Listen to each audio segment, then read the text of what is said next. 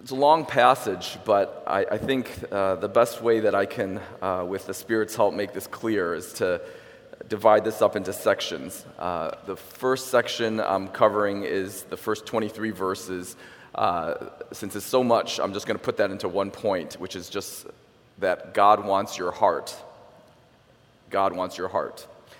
And then we're going to kind of ask a question about the last story that we just heard about the uh, Syrophoenician woman, uh, about why, why is Jesus so mean to her, at least initially.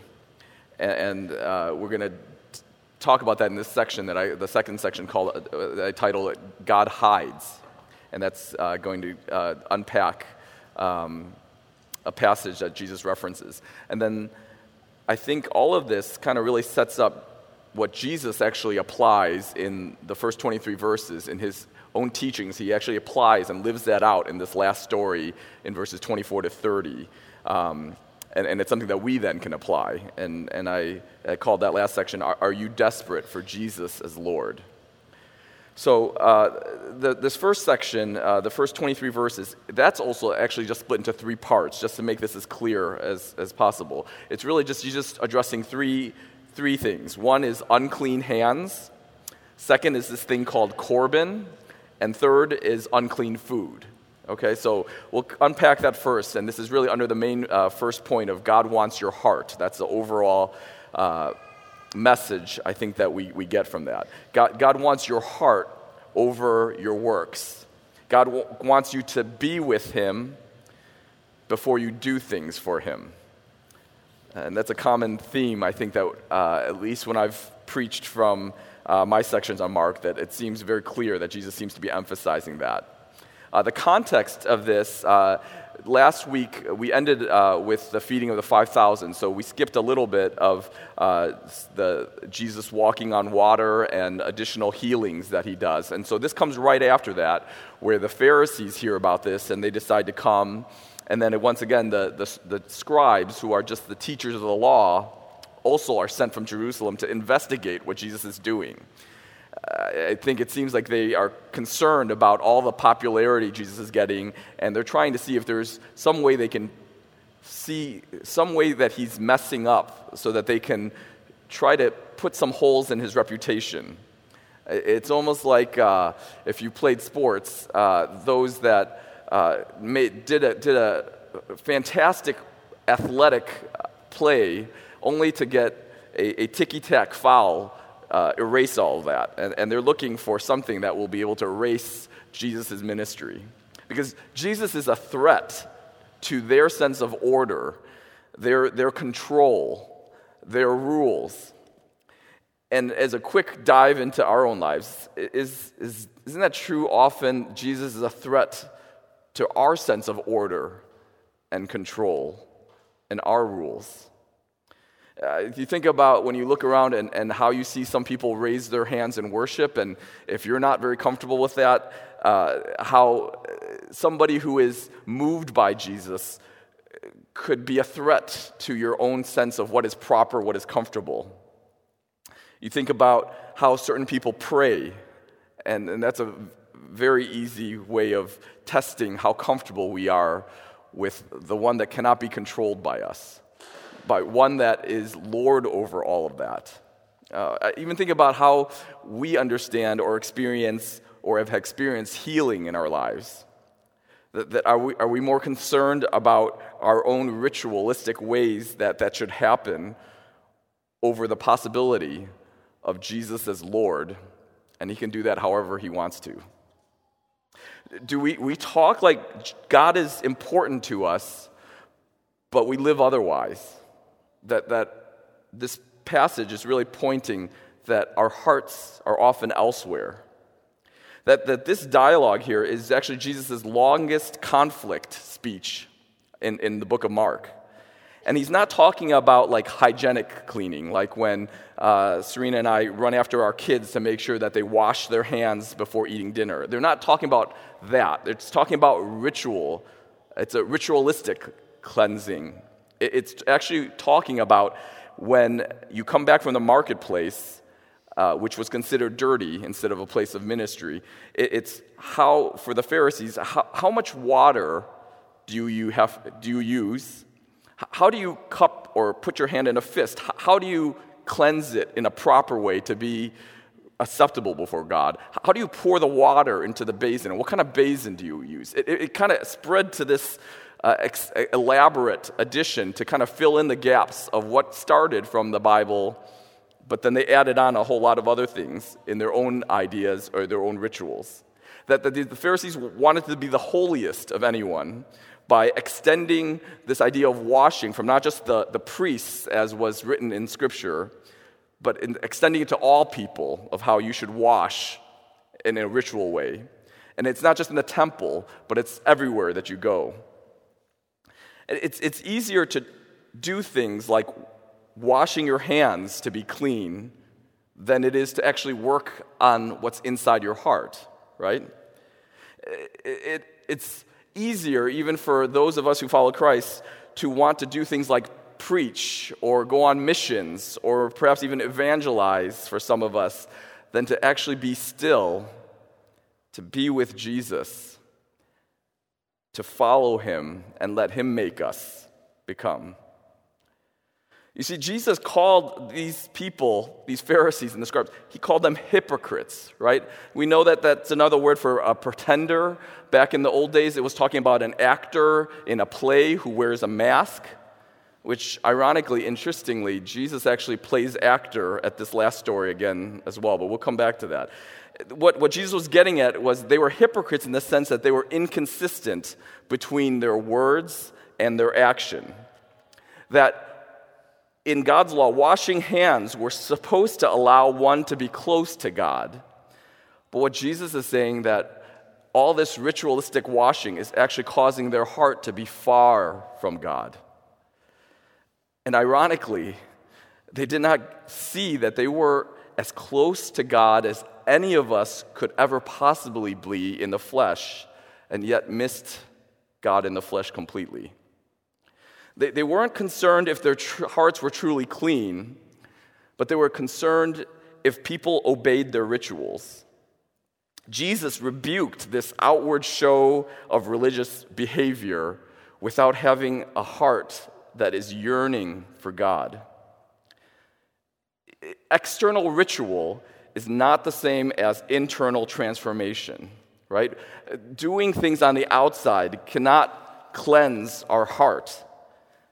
Uh, in verse 8, Jesus talks about uh, this commandment that you leave the commandment of God and hold to the tradition of men.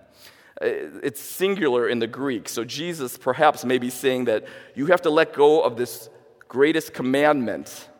You know, in Deuteronomy 6 says, Now this is the commandment you shall love the Lord your God with all your heart, with all your soul, and with all your might that they were so focused on their own tradition that they left that greatest commandment. Then Jesus talks about this idea of Corban. And uh, Corban is just uh, a word signifying what is dedicated to God. It, it basically allowed uh, uh someone to legally exclude your parents from all of your earnings or all of your possessions because you dedicate that gift to God. And what it started to really encourage was this selfishness for people to be able to keep your own possessions and to use your own possessions until you died. And once you died, it was then dedicated to God. So it didn't require an immediate sacrifice, but it just allowed you to immediately not give it to anyone else like your parents, so you could use it yourself. And this is what Jesus rebukes. He rebukes, again, these external actions that don't have a consistency with a heart internally that is devoted to God. That they made human traditions greater than God's law. That they were more concerned with what people thought than what God thought. That they wanted to follow this secondary law of keeping your vows once you dedicated this to God over the primary law of one of the Ten Commandments to honor your parents, and the greatest law of all to love God and your neighbor. Right? And this is what Jesus says at the end of that when he says in verse 13, Thus you make void the word of God by your tradition that you have handed down. And many such things you do. And then this third section, Jesus talks about unclean foods. And it, it seems like this uh, verse 15 is kind of the main point. Jesus says, There is nothing outside a person that by going into him can defile him, but it's the things that come out of a person are what defile him. That outward religious acts have no value without a transformed heart that loves God. I remember my, my three year old niece, uh, when, my niece, sorry, when she was three years old. Um, she was uh, running around, uh, and my, my late sister was on an oxygen tank while she was losing function in her lungs, and she was pretending to chase after her. And I remember one time, she, she, my, my three year old niece turned around and asked my, my sister, Am I beautiful, mommy? And I remember my, my, my sister telling her, You know, Calissa, it's most important to be beautiful on the inside. And it's talking about this heart that's the center of one's being, that, that includes your mind, your emotions, your will to act or to not act. That an unclean heart is much worse than unclean hands or eating unclean food. That Jesus is getting at if your heart is clean, you can eat anything. And this is in contrast to the Pharisees who see things as unclean from only the outside from what you touch or who you perhaps even hang out with, as Jesus hung out with people like tax collectors or prostitutes. So Jesus sees being unclean is from the inside, it comes from in our heart, it's our motives and what we value. 1 Samuel 16 says, Man looks on the outward appearance, but the Lord looks on the heart. And then he ends this section with 13 moral problems. The first seven are plural, they're, they're repeated actions. Uh, the last six are singular, uh, kind of talking more about the attitudes. And, and we can tell the state of our hearts, Jesus is saying, by what comes out. That if we sin, it's not necessarily due to external circumstances. We can tell if when we sin, it's that our heart is not right with God. And, and Jesus even goes more graphic. I, I read this a couple times just to make sure, and I had to look up commentaries to make sure that uh, he's really talking about uh, what I thought he was talking about in verse 19 that since it enters not his heart but his stomach and it's expelled, it's what it sounds like that, that jesus is talking about you know what, what happens in your digestive system and is expelled into the toilet he's talking about uh, what my kids like to talk about in terms of poo that uh, he's making a point that it's not food that goes into you and it doesn't affect your heart that makes you unclean, but it's us. It's why we need Jesus. So when we pray, that, that we, we don't pray just that He removes these circumstances from our lives, but we pray that He changes our hearts. Ezekiel 36 I will give you a new heart, God says, and a new spirit I will put within you. I will remove the heart of stone from your flesh and give you a heart of flesh. That we must fix this heart problem from the inside out and not with more religion rules from the outside in. Uh, you know, even with things that our church is trying to do uh, with regard to uh, putting forth a code of conduct for our leaders, we, we acknowledge fully in discussing uh, this yesterday with some of our ministry and small group leaders that we, we know that, that that alone can't ultimately solve our church issues, right? It's that God wants your heart. Second point is this God hides. God hides. And I want to jump ahead a little bit uh, with this to talk about the end of the story. When we say that God hides, we look at uh, things from the passage that uh, we, we see that Jesus uh, was speaking plainly, but his disciples were very confused. They, they said in verse 17, uh, Mark says that they asked him about the parable. But if you look at it, it's not really a parable. Jesus is just speaking plainly. You know, he's talking about poo and he's talking about food, and they don't understand what he's talking about. Um, and yet, later on, Jesus then talks about in verse 24, the start of that story, that he didn't want anyone to know what, that he had entered this house and he couldn't be hidden. And that, that word is interesting. I, and, and when we look at the context and, and you read the story, that when this woman with this little daughter is begging Jesus for help, Jesus seems to not pay attention to her initially. We know in the Matthew narrative, he ignores her first. And then when he finally does speak to her, he, he, he calls her a dog. And, and he, he still doesn't acquiesce to her request. The, the question that I was wrestling with why is Jesus so mean to this woman who's this mother who's just asking, begging for help for her little daughter? That clearly Jesus has the power to be able to heal and cast out this demon. Why? Why is Jesus like this? What is he doing? I, I think when you look at what Jesus cites to the Pharisees, you know, he quotes from Isaiah. And if you look in the book of Isaiah, he quotes from chapter 29.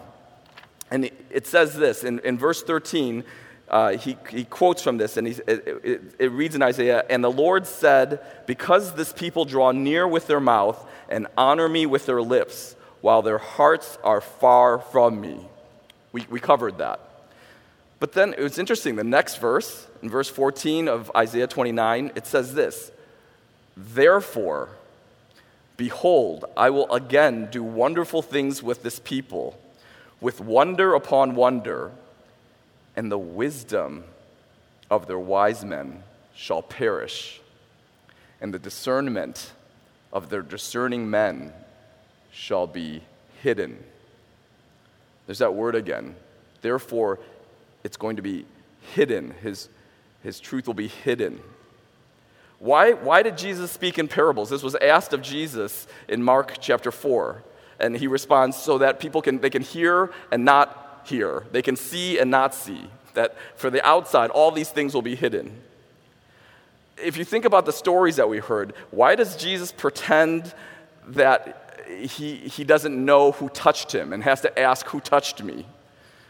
Why, when the disciples come to him frantically, like we heard last week, asking to send the people away, why does he say, You send, you give them something to eat? Why does, in the story we didn't cover in, at the end of chapter 6, why does Jesus walk on water and decide to walk on by the disciples as if he's going to just walk on by and they're just going to go on, you know, fighting and roar, uh, rowing against the wind? Why does he do these things? Hebrews 11:6 And without faith it's impossible to please God because anyone who comes to him must believe that he exists and that he rewards those who earnestly seek him who earnestly seek him I think that there is a a story that I should sh- share with you. Um, so I, am just very curious in this crowd. My, my wife warned me that this uh, might be just too old for, for anyone, but it's a classic. Has anyone seen the real Willy Wonka and the Chocolate Factory? The real one, the real one, with uh, not the Johnny Depp one. Who's who's seen that? Okay, good. All right, uh, this is okay. So Serena's wrong. Actually, I have some some company here. All right, good. So you know the story, right? So Willy Wonka is this owner of this chocolate factory, and he sends out how many golden tickets? Five. Five golden tickets out for the lucky winners, the lucky children that will be able to get what? They will be able to get a tour of the factory and they will get a lifetime supply of chocolate.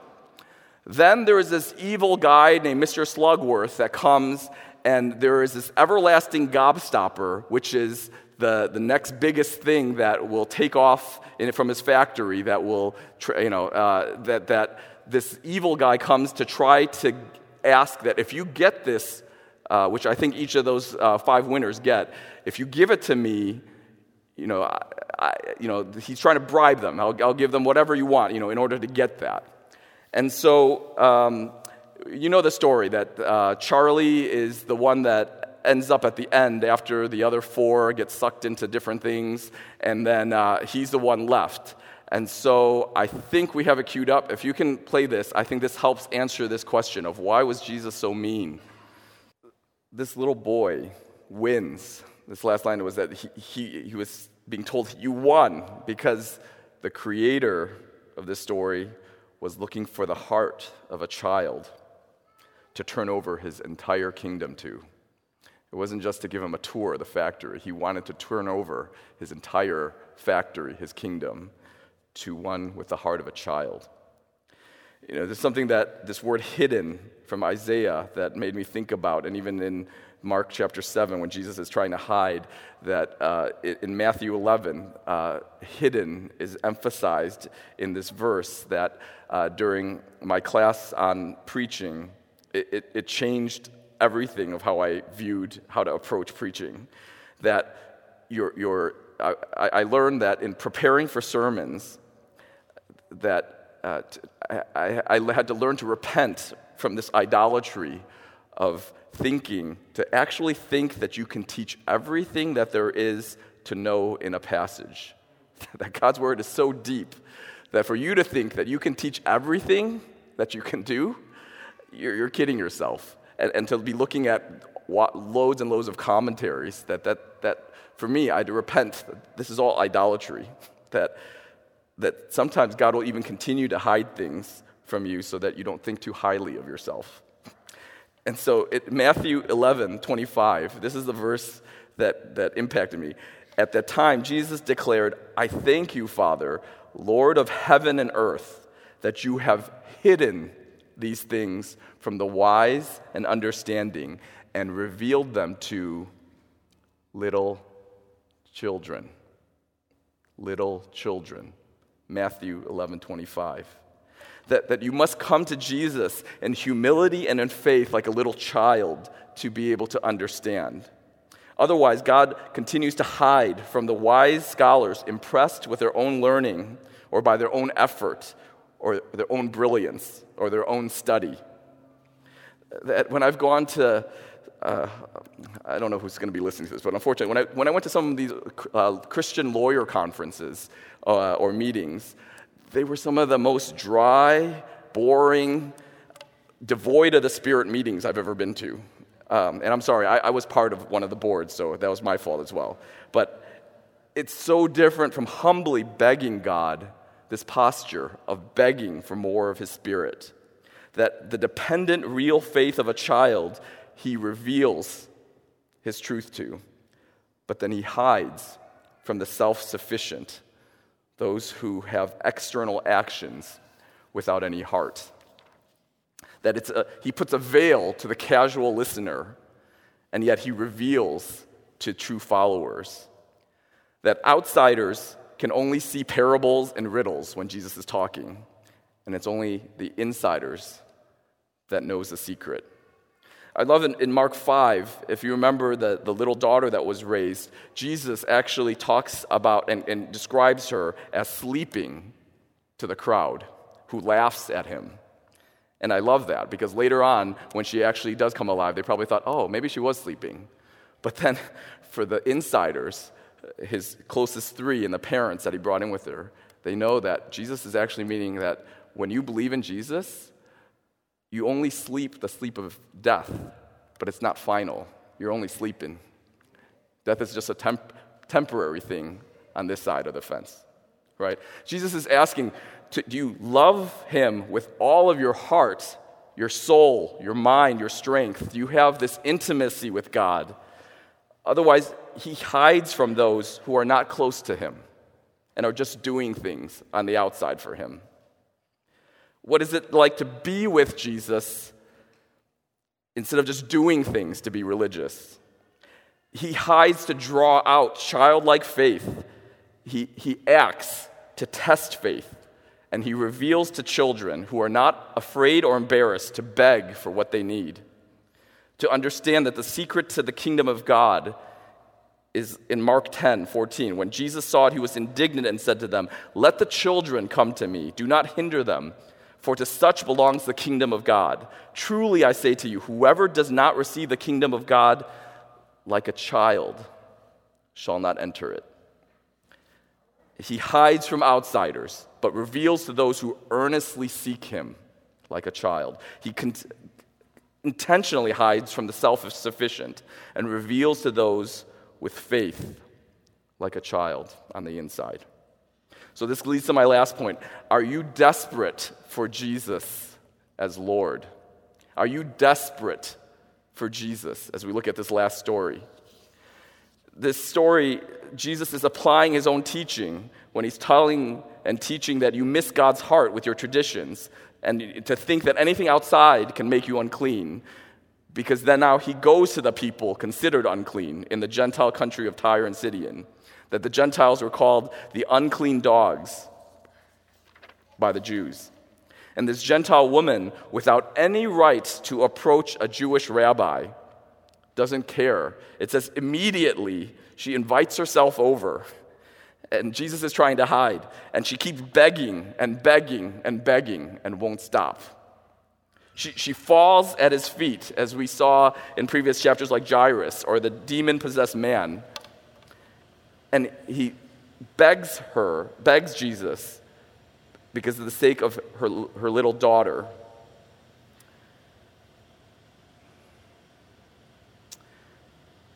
And Jesus then gives the seemingly harsh reply that we talked about.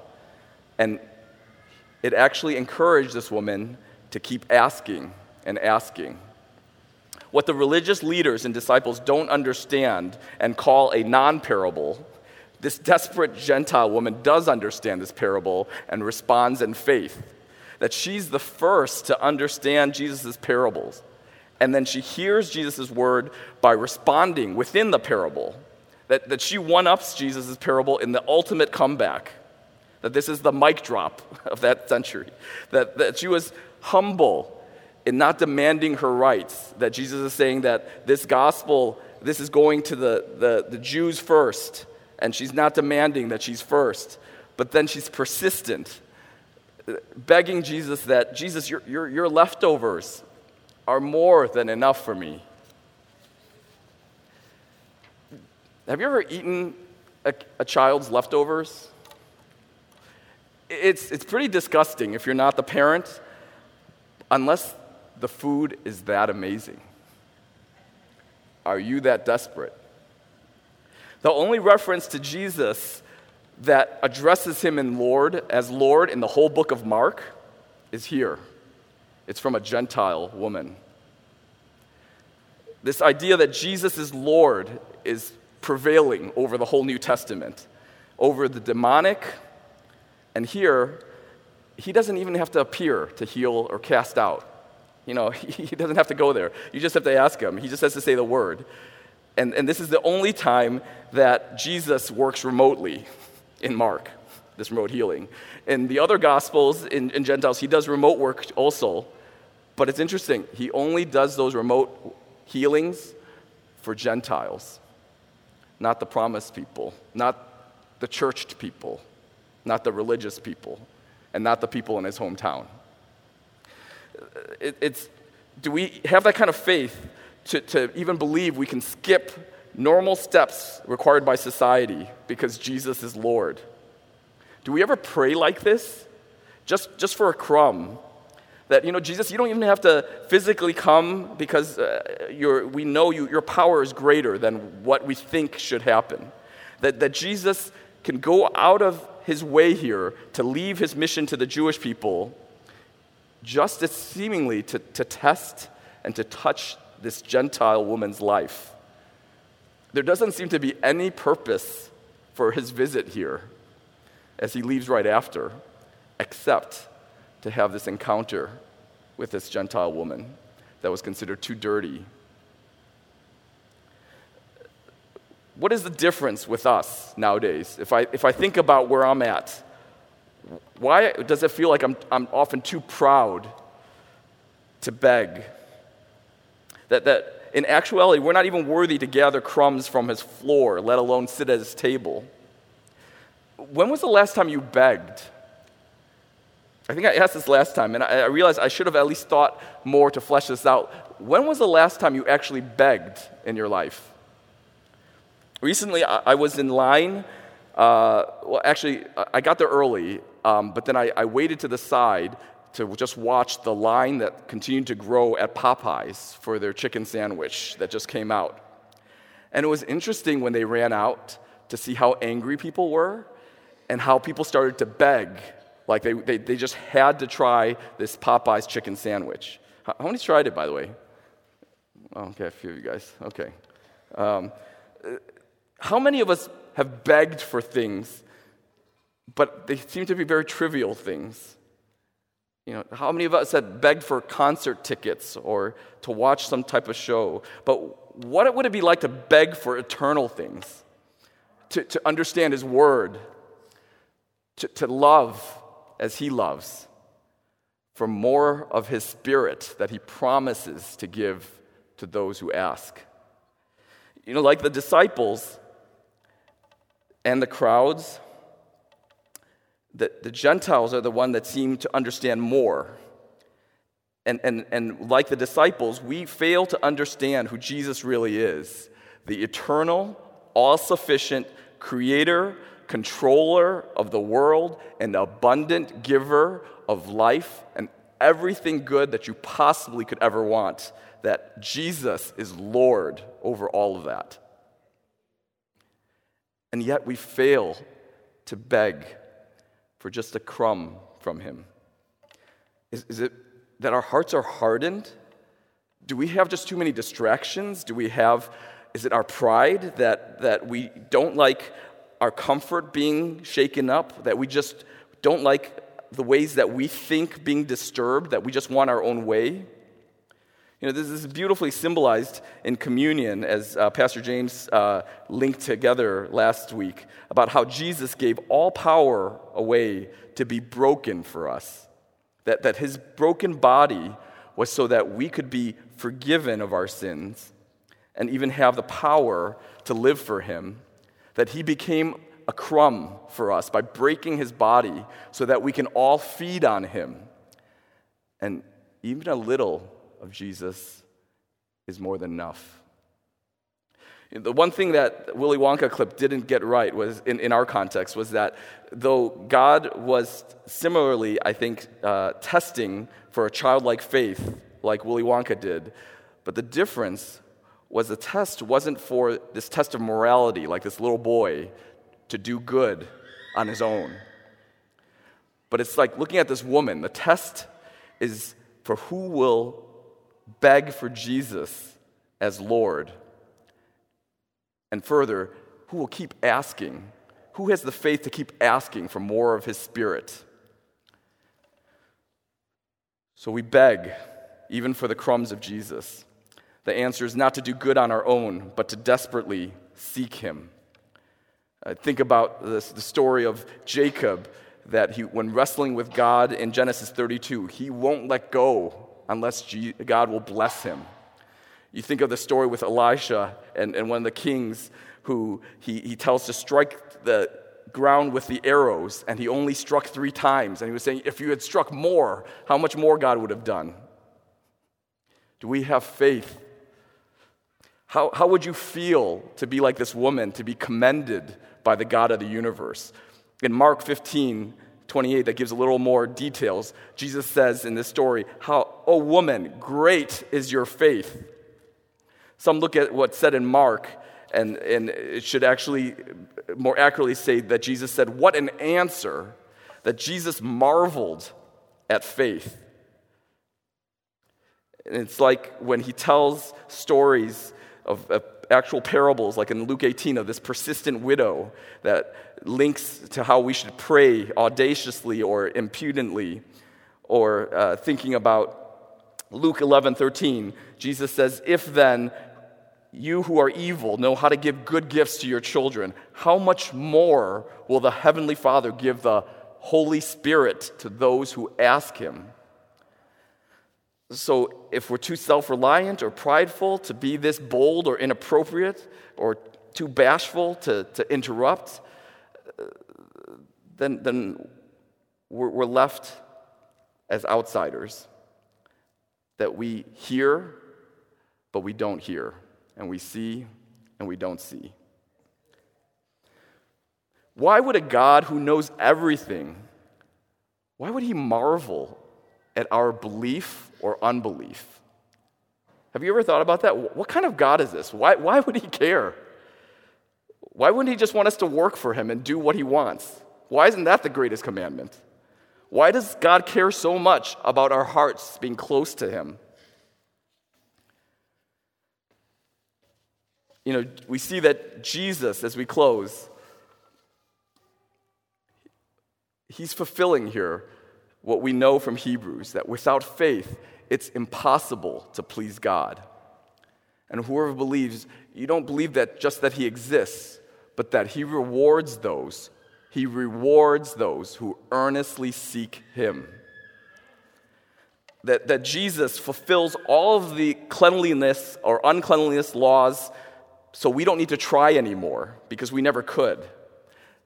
Jesus is Lord over all the laws, over all the rituals, over all sin, and over the power of sin, and over the sting of sin that is death. Jesus is Lord, and He wants your heart. So, as we close, Luke 7, Jesus says, Therefore I tell you, her sins, which are many, are forgiven, for she loved much.